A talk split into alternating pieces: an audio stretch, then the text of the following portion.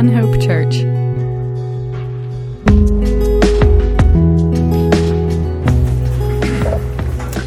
All right, good morning. Good morning. All right. Morning. There we go. good morning. Uh, it's a privilege to be here with you this morning. Um, special welcome to those of you who are visiting with us today. Um, very glad that you're here, and please make yourself at home. If you need anything, please let us know. Today's a, a special day. It's a day of um, celebration for us. We have baptism today, and that's always an exciting thing. A, a little cold to walk down to the river, um, and the river water is a little chilly, so we have um, this large tub here uh, to get the job done this morning. So we're thankful um, for that, for the Lord's provision. And so um, we're going to continue this morning, though, in our study of the book of Nehemiah. And so we're in Nehemiah chapter 10. I'm going to give a little bit of context um, for that so that what we are reading today makes, makes sense, even you know, if you haven't been here for the first nine chapters, still want you to understand what's going on in the book and what's happening, um, how we got to where we are. And so um, at this point, you know, the nation of, of Israel has had um, its judges and then um, its kings. It's, it's become a, a divided um, nation between the, the north and the south. Um, they basically had their own um, north and south situation like our country um, had in, in its past.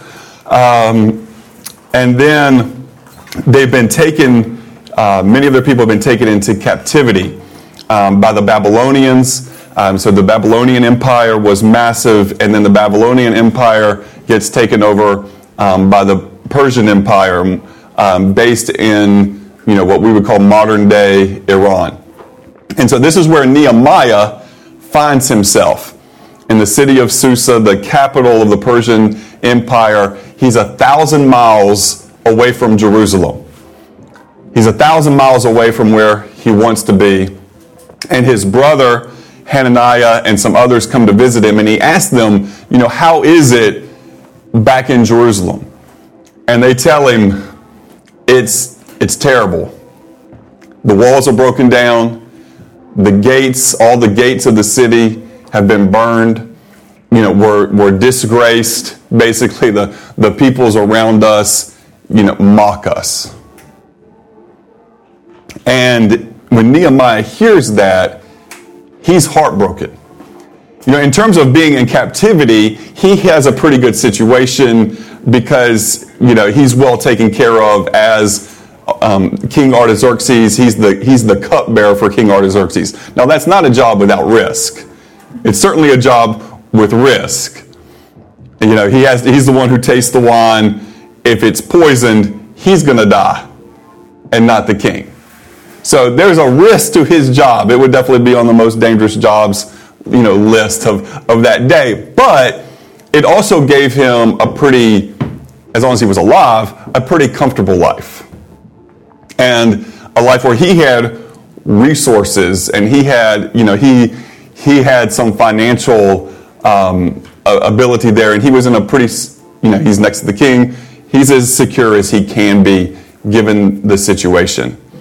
Uh, we know that he even redeemed people who other Israelites who were other Hebrews who had you know were, were slaves when they would be up for, for sale, he would spend his own money and redeem them and give them their freedom. He was an upstanding person. But when he heard that news, you know, his heart was was broken. And says, you know, he wept before the Lord. He fasted and he prayed. Um, and he asked for God's help in the situation. Um, and this went on, this process for him went on for months. But you know, when he prayed, he repented, he turned, he said he asked God's forgiveness for his own sin and for the sins of his people. And he asked God to have mercy on them. And then about three months had passed and he's before King Artaxerxes and before, you know, he had made sure that the king didn't see him sad. You don't want to be sad in front of the king if you're the cupbearer. That's, that could be detrimental. But this time, the king sees his sadness and he says, You know, Nehemiah, you're not sick, you're heartbroken. What, you know, basically, what's the matter? What's wrong? And Nehemiah tells him that he's sad because of the state of Jerusalem. And King Artaxerxes, you know, he prays. It says he, you know, he, he prayed and he had, he had courage. He was brave in the situation. And he told King Artaxerxes the truth of the situation. And Artaxerxes says, What do you want me to do for you? And he says, Let me go back and rebuild it. Let me go back and rebuild the walls and that, you know, my city, my home, you know, is not a disgrace, you know, anymore. And so, and then he gets even more bold. So he starts to ask for, he asks for the letters as he's got to pass through these different territories, that he would have authority to do so. And that he would have wood from the king's forest to be able to, to build the gates and to build even a home for himself back in Jerusalem. And King Artaxerxes grants him all of these things and says, How long will you be gone? He says, We're not told the specific time. He's like, About this long. The king says, Go. And he goes. He makes that thousand mile journey back to Jerusalem. And then at night, he takes a few people that he can trust and he surveys the whole situation. And then the next day, he goes to the leaders of the city and says, Here's what God is doing. And the people said, Arise, let us build. And they get to the work. But the surrounding peoples are threatened by this. They hate, you know, the Israelites. They're thankful and, and they rejoice that Jerusalem has been in shambles. And so they start to make threats and they start to try to dissuade the people, you know, from the work. And Nehemiah has to show a lot of courage and strong leadership to help the people.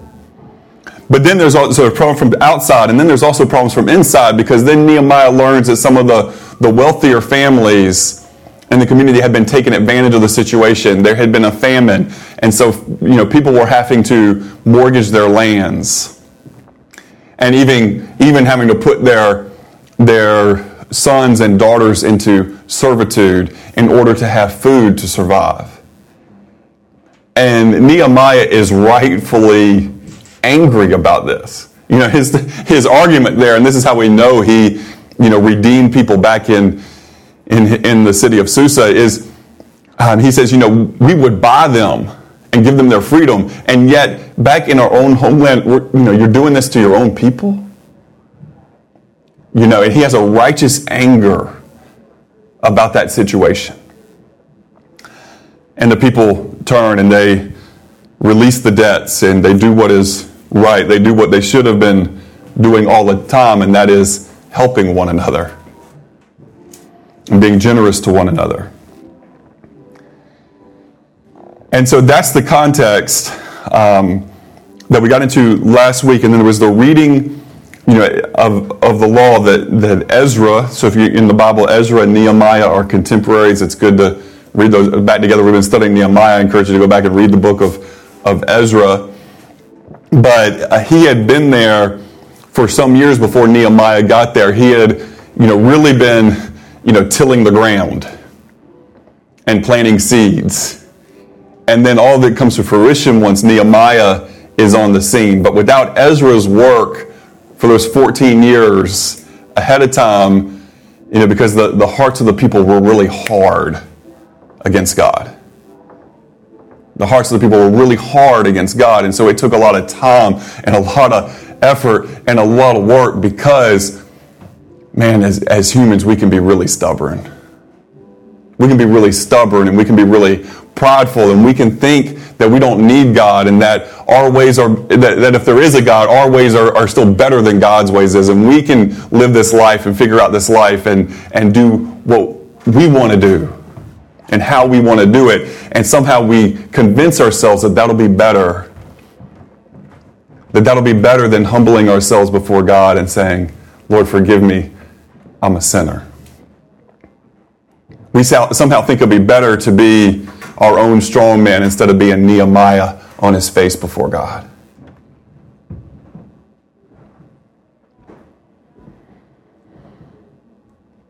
So it took time to soften their hearts. And so then Ezra, they had built this platform, and Ezra reads the law, and others, you know, as they read the law, others go and, and they explain in groups and they answer questions and they help the people to understand the law of Moses. First, it's, it's interesting because it's kind of a reverse order um, because it was a time in the calendar for a feast that Israel had not been celebrating. And so they told them to celebrate this feast because that feast reminded them that they had been slaves in the land of Egypt for 400 years and that God, through Moses, had brought them out and given them that land. And so that was a time to celebrate. But once that time of celebration was done, they go back and they, okay, remember what, what God did. And this was the order. They needed to remember what God did for them in bringing them out of the land of Egypt.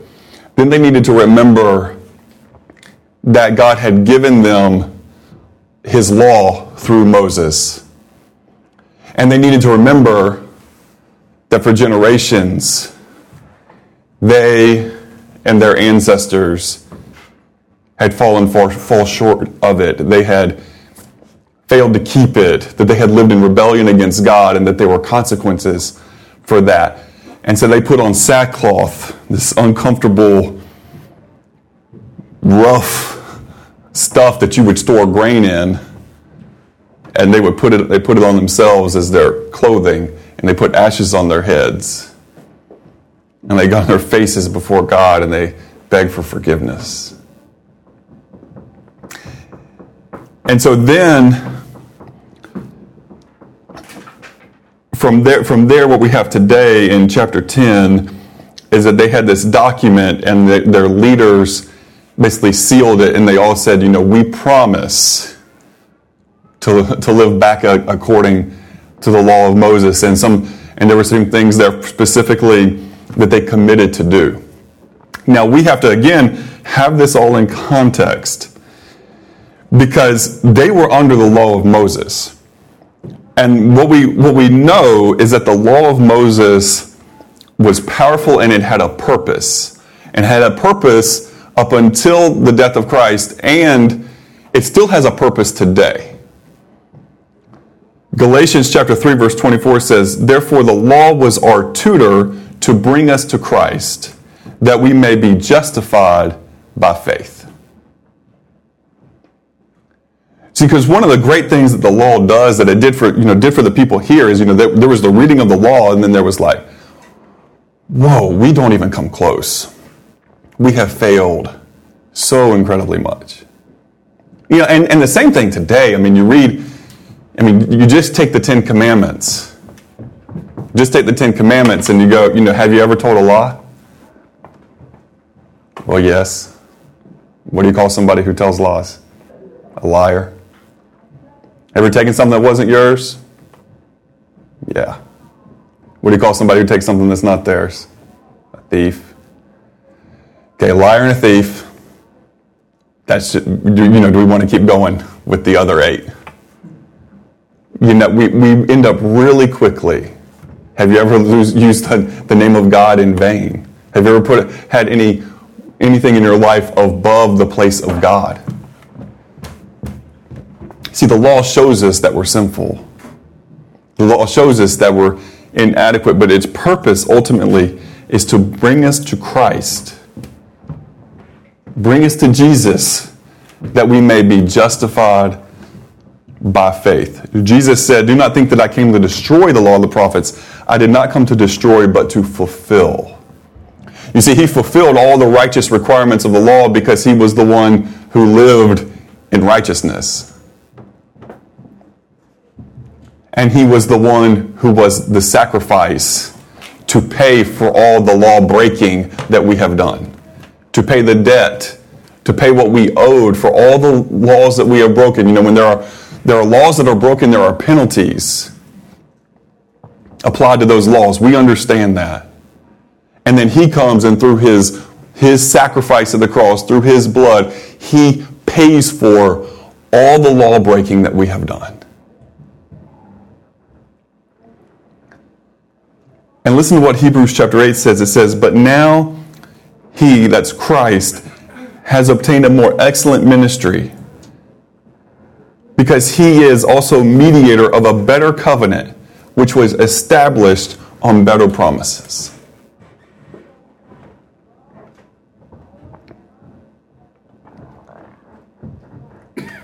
What we have in Jesus is better than what the people in Nehemiah's day had, you know, under the law. But it was still, remember, the point of it all, um, because they had the law and, and, they had the sacrifices and even, like the day atonement of atonement, and they would come and they would offer sacrifices, you know, for the nation. But all of that was to point them, and the prophecies pointed them to there would be a Messiah who would come, who would be the sacrifice. Isaiah 53 that he would be the sacrifice, that he would be the one to fulfill the law and, and to meet the requirements and to give salvation. And so, we, we read today, we need to remember, we have to have it in context that we are not under the law that, that the, the people in Nehemiah's day, the Israelites specifically in Nehemiah's day, were under. We're if you are a follower of Jesus, you're in Christ. Okay? The law helped you to get there, whether you realize it or not. You know, a lot of people come to Jesus, they don't realize that the law of Moses really helped them to get it. They just under, you know, they didn't maybe know how to articulate that, but they still, if you come to Jesus, there's an understanding of, I'm not adequate. I have failed.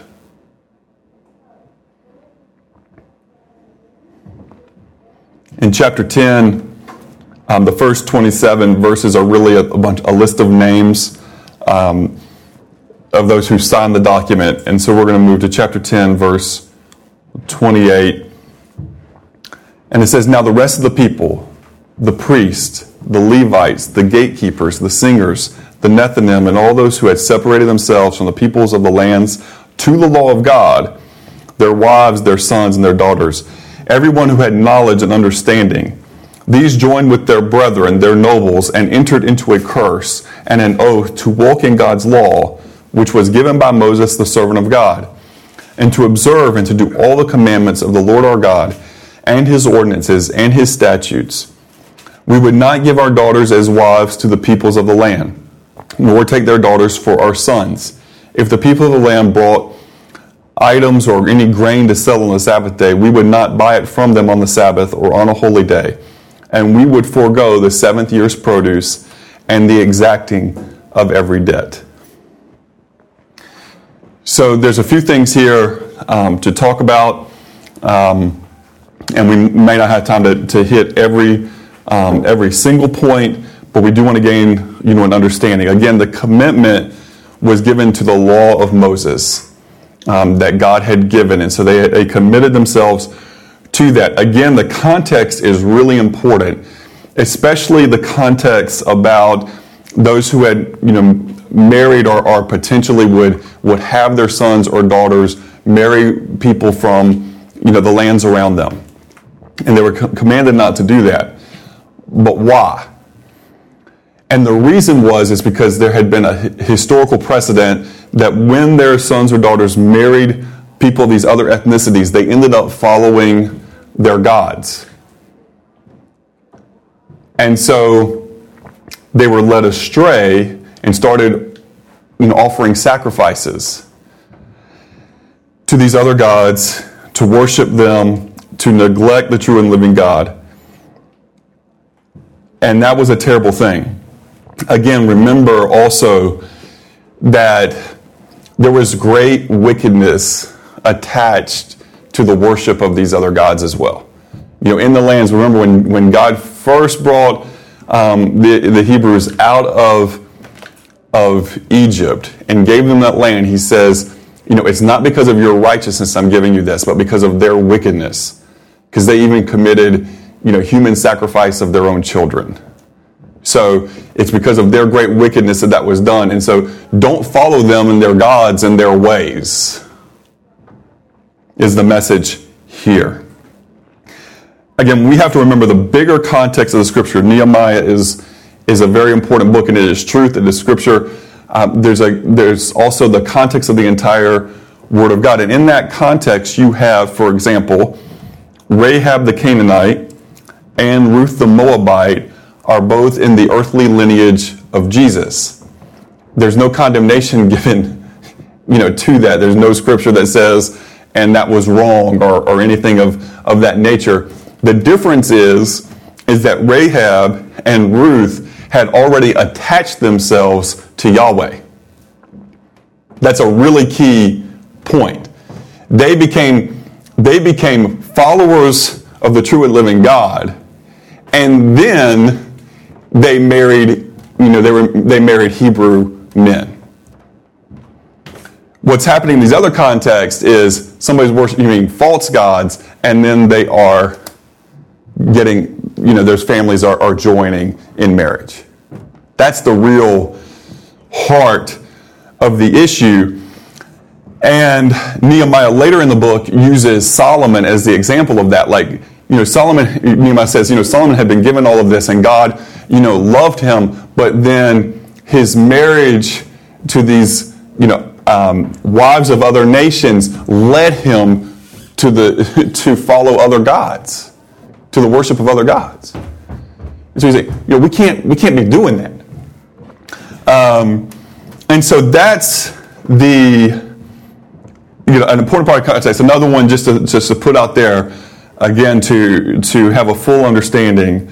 Um, you know, Moses um, had married a Midianite um, you know, woman when he had run into the desert. Okay, so he marries a Midianite woman, Zipporah. And then um, perhaps that she had passed away. We're not sure exactly um, what had happened. That's what we think is most likely. And his second wife was a Cushite. She was, she was African. And Moses' sister didn't like that and was angry with him. And then what did God do to Miriam? He gave her leprosy. It's like, oh, if that's gonna, if that's how, you know, it's kind of like God is saying, oh, if that's Miriam, if you want to have that perspective, I'll, I'll give you leprosy. And then she had to repent, and she was healed of it. But that was an important um, part in there. So the same application is true today. My major concern of you know, for my daughters, who they marry, question number one, do they love Jesus? For my son, who we marry, who wants to marry, does she love Jesus? Anything else is kind of inconsequential. Main thing is, do you love Jesus? Because the heart is what matters. And the only one who gets my heart in line over a lifetime is Jesus. So then, verse 32. He says, Also, we made ordinances for ourselves to exact from ourselves yearly one third of a shekel for the service of the house of God, for the showbread, for the regular grain offering, for the regular burnt offering of the Sabbath, to the new moons and the set feast for the holy things, for the sin offerings, to make atonement for Israel, and all the work of the house of our God. We cast lots among the priests, the Levites, and the people for the bringing the wood offering into the house of our God, according to our fathers' houses, at the appointed times, year by year, to burn on the altar of the Lord our God as written in the law.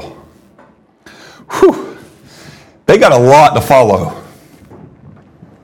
They have a lot to follow. They have the Sabbath, you know, that which was Saturday as the holy day. And then they've got all these feasts, all these things that they have to do. When it comes to the ceremonial side, we are much more simplified today.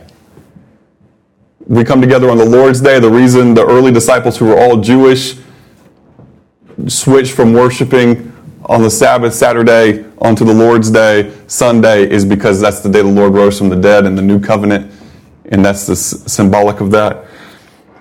So we meet together on the Lord's Day, and on the Lord's Day, we take the bread and the cup that remember the sacrifice of our Savior and King.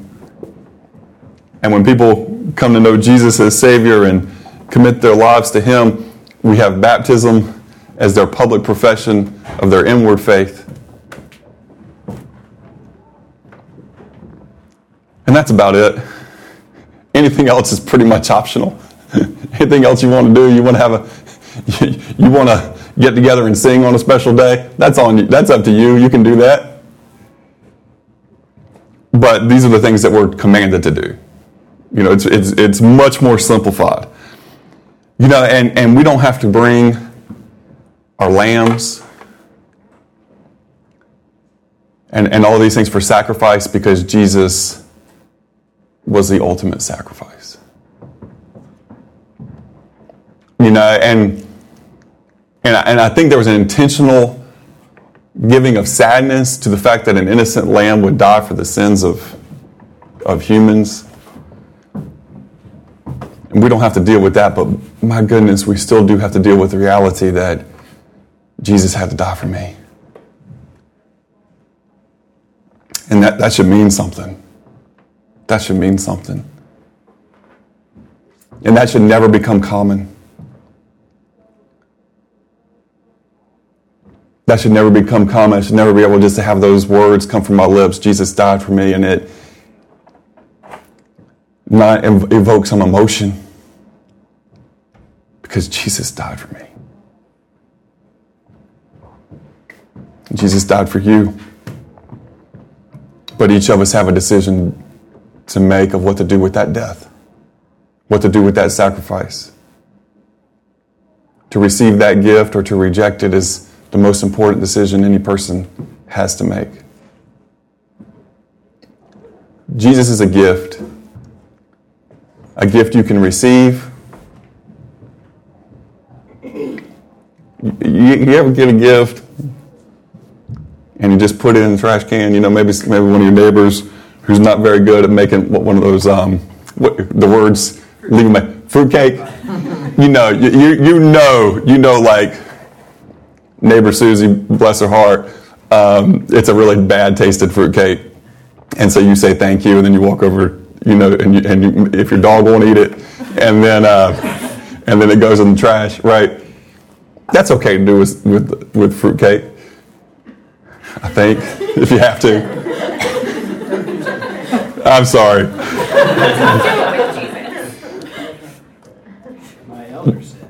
but, but folks, for, for real though, for real, you know, that's what we do though. You know, that's a choice. You, you take Jesus, the gift of Jesus, and he's either, it's either precious to you, and you, in humility you receive it, or you say, no, I don't want that gift. And for a lot of people, you know, it's not, they're not like, oh, I'm going to put that in the trash can.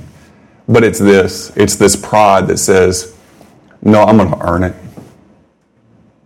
I'm just going to be a better me. I'm going to earn it. I'm going to earn my salvation. I'm going to earn my place before God. I'm going to earn it. I can be better. It's that pride that rejects the gift ultimately says, I don't need it, I, I can do it on my own. But, folks, we got to be real. God is holy. God is holy. And just one one sin that you might not even think is that even big of a deal, it cannot be in the presence of God. It's got to be dealt with. It's got to be paid for. It's got to be cleansed. It's got to be out of the picture. And only Jesus can do that. Only the blood of Jesus can do that.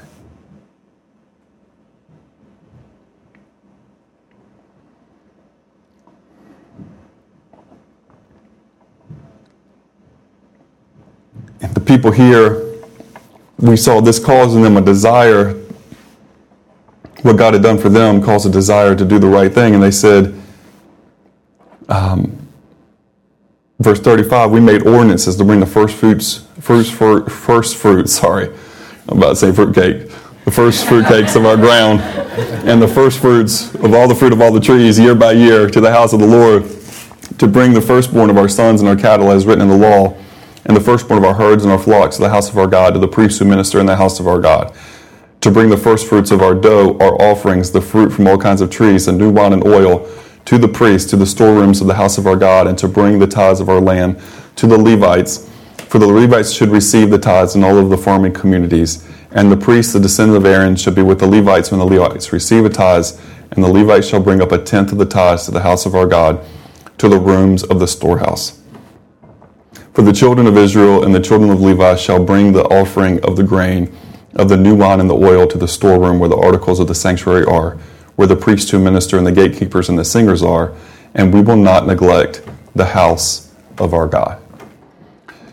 So they were they committed to pay the tithes and offerings that, the, that were in the Old Testament law that they were supposed um, to give. And the reason is is that the Levites, when the you know land was divided out, originally you know the, the Levites weren't given you know land to farm.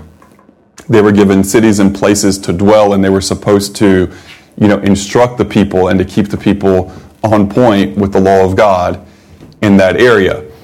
And then the priest specifically, um, you know, needed to receive those who were in the temple needed to receive um, as well because they were busy doing the work, you know, of the temple. They didn't again have the the time and the other things to go um, and farm land or to keep animals or to build things um, and to work in those ways. There's also, um, you know, in the law, you know, that the helping of the poor and those who are widows and, and orphans, all of that, you know, was was instructed. And so, um, you know, how does that apply today?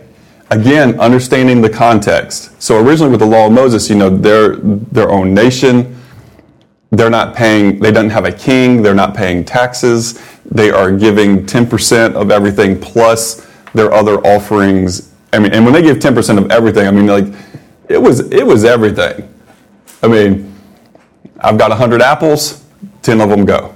I mean, that's just how it was. And then there were other offerings that they gave um, different times of the year and the helping of the poor, and they were, you know, generous. So, you know, about a third of their income is commonly accepted um, would go. Now, in the context that Nehemiah is in, they say we're going to do all these things, but they've also got taxes and tribute to pay because their their land is they're occupied.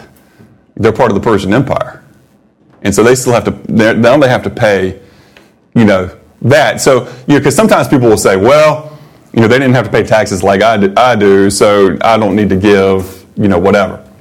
Folks, that's not the argument. You can't really make that argument because of the example here in Nehemiah, but there's a whole different side to this. You're looking, a lot of times we're looking at it in the wrong way. What do we have in the new covenant?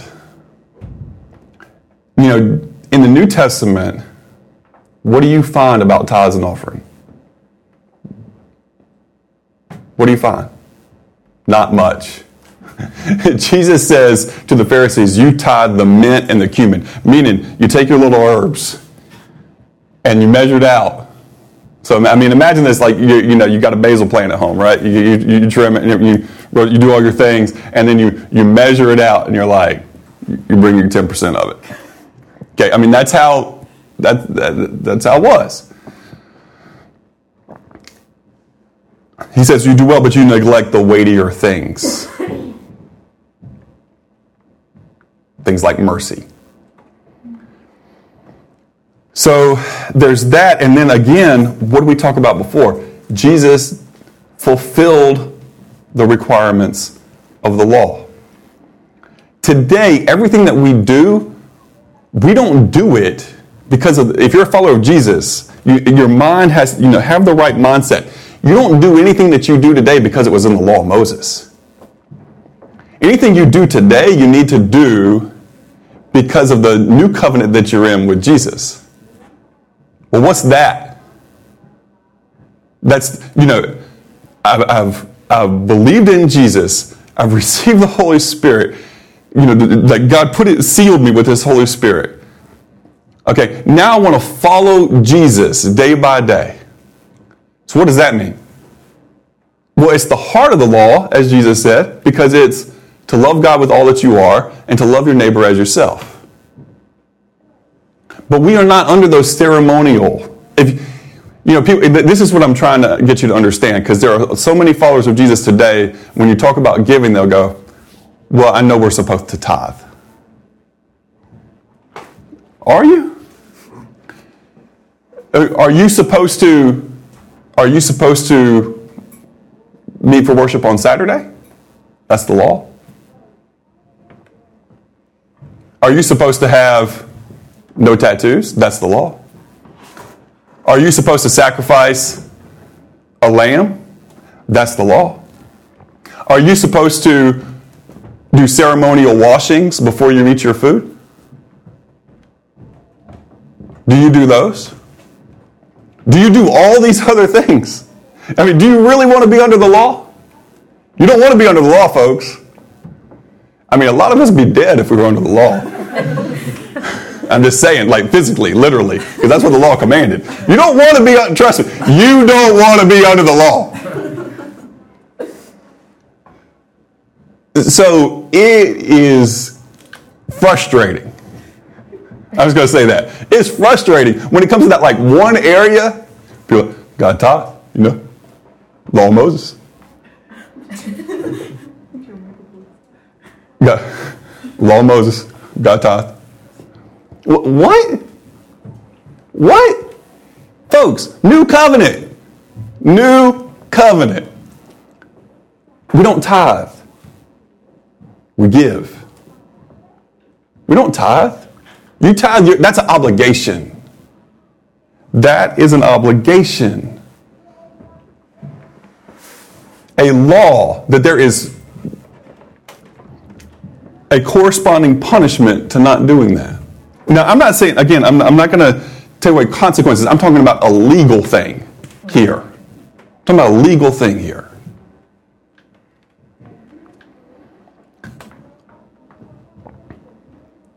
We have a better covenant established on better promises. All in the old has been fulfilled.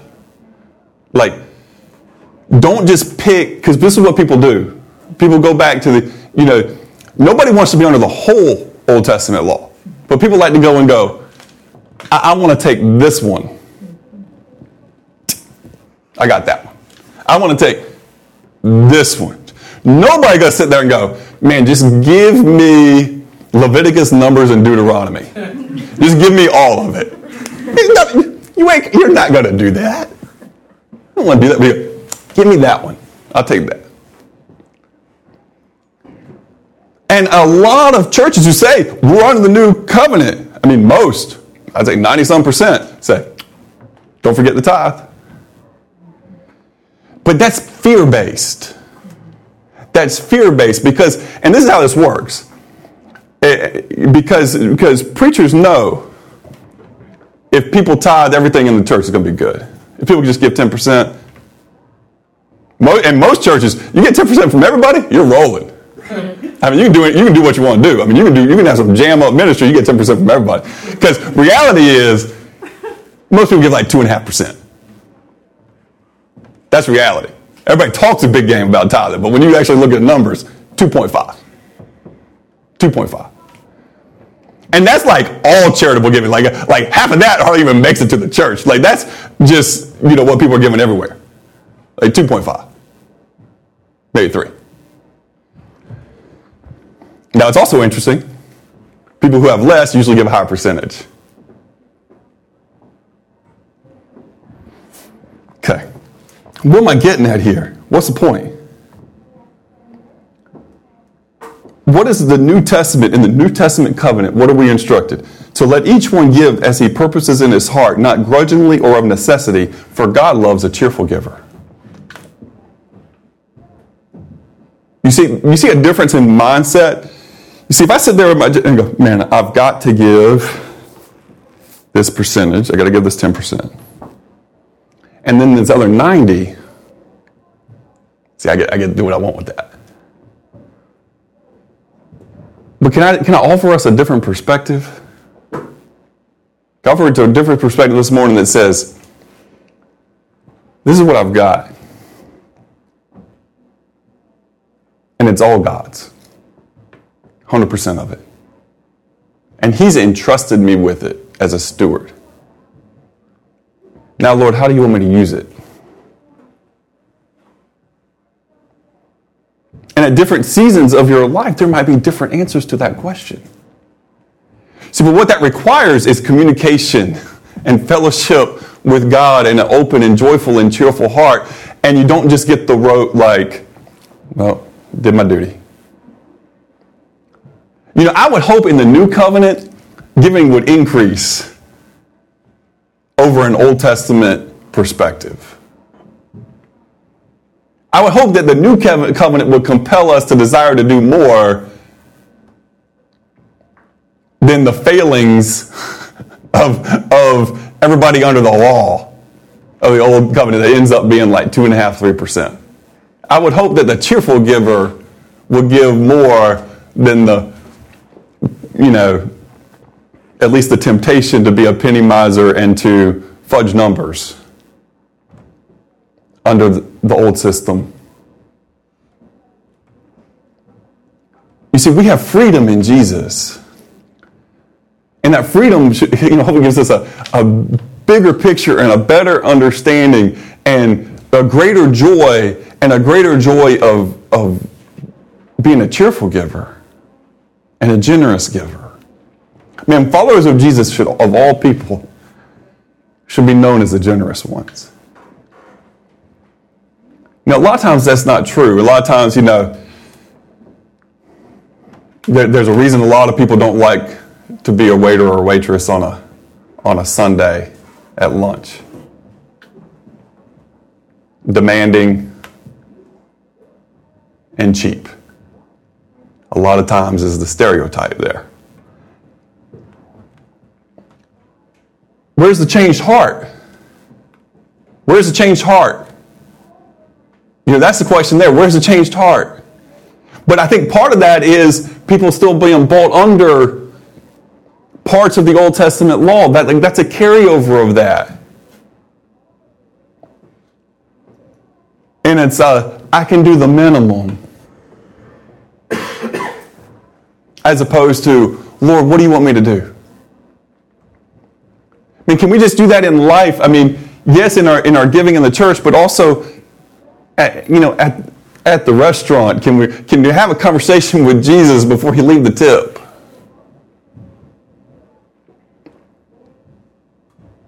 And understand that even in that, like people are paying people are t- paying attention. Man, I'm just I'm, I'm gonna say it. It's better to eat at home your peanut butter and jelly than to go to a restaurant and be stingy.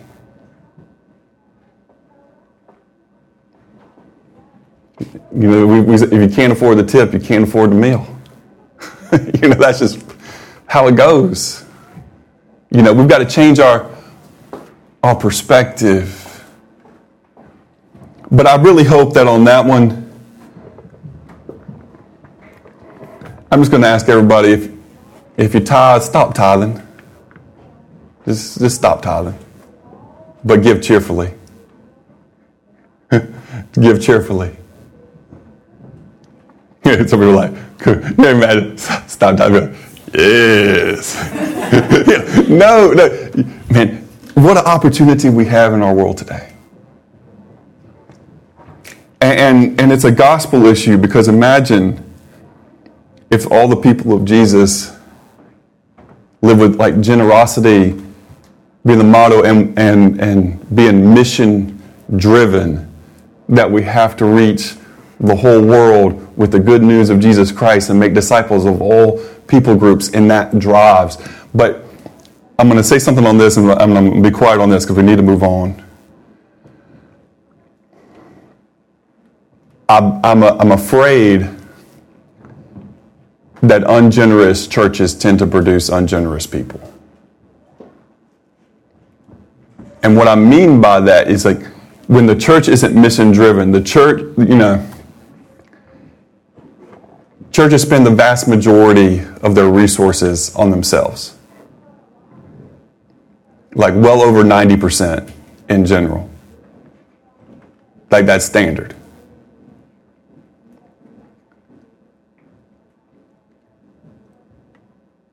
You know, what if a much greater percentage went out the door? The church has to model generosity. The church has to model in others' focus.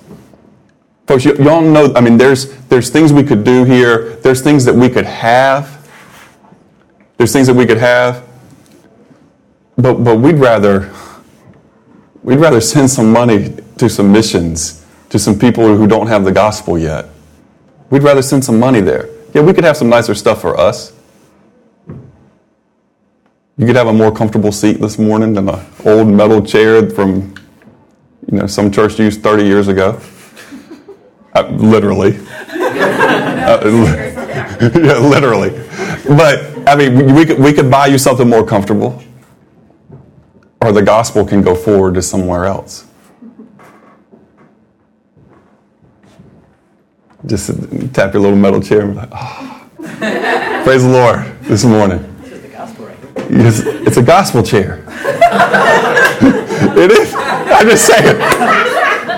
I'm just saying. Feel better about it. Go sit on your own couch at home when you get home. Get a little relief.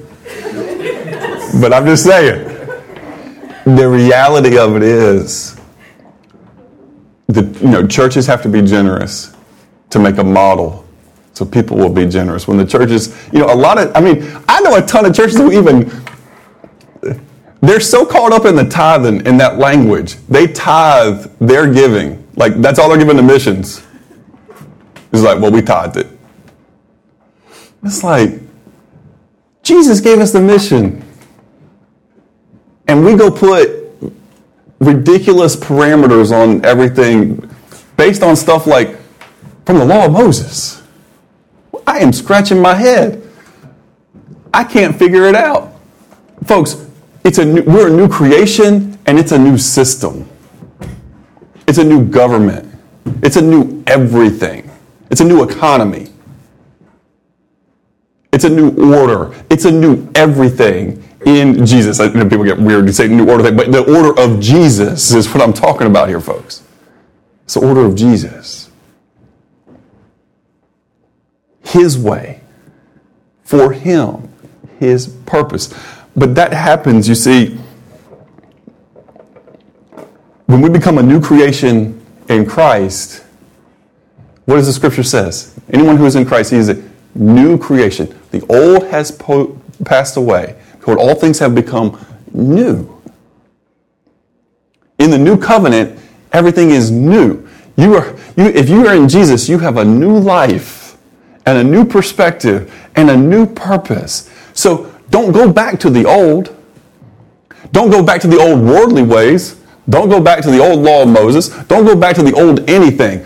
Stay new in Jesus in His way, which is to love God with all that you are, to love your neighbor as yourself, to make disciples of all nations, to be 100% committed to His mission. Like the new, the new, the new. But for my own heart and for your hearts and for our collective hearts, a lot of times what we do is we step back into old. Whether that old is the world or old perspective or old system or old whatever it is, instead of the new life that we're supposed to walk in Jesus. But to, to begin, because I don't want to get sidetracked, to begin, everybody has to take that first step. And usually that's a step face down to Jesus at his feet. Lord, forgive me, I'm a sinner. He's the one who makes all things new. And a lot of that newness happens right away, and then other newness happens as we gain understanding. As we gain a better understanding of, this, of the scripture and understand what Jesus is about. But grab hold of the new, folks. Grab hold of the new. Most of all, what I mean by that is grab hold of Jesus. He's right there. He's right there. All you got to do is bow down and grab onto his feet. He's right there. Let's pray. Heavenly Father, we come to you this morning, and I pray that you would help us and give us understanding and help us to live and to walk according to your ways. And we're thankful that the law showed us our brokenness. And the law has showed us our need for faith in your Son Jesus in order to be justified. And we're thankful this morning that those of us who have believed in you, Jesus, can take that bread and that cup and remember your sacrifice for us. And that today we get to celebrate the fact that you make all things new and there's a newness of life found in you. And so, Jesus, in this time, may your name be glorified. In your precious name, Jesus, we pray. Amen. We have a short um, open time this morning, so if you have a song um, like to sing, or us to sing, or a scripture to read, or a prayer, we encourage you to do that in this time. Everything is focused toward Jesus, what He did for us. As the table is is open, we have the bread and the cup. The bread representing the body of Jesus, the cup representing His blood, and we remember the sacrifice that Jesus made for us. Um, and so, if you're a follower of Jesus this morning, we invite you to take that. If you know in your own heart that Jesus isn't your Savior, He isn't your King, well, our, our plea with you, our encouragement with you this morning, believe in Him and then you can remember Him. You know, you can't remember somebody you don't know, but believe in Him and then take that bread and that cup in thanksgiving. And um, we encourage that this morning. And then uh, we'll have our um, baptism here. There might be a little warm water coming, but it's, uh, please won't be distracted by that, but just focus on, on the Lord. All right.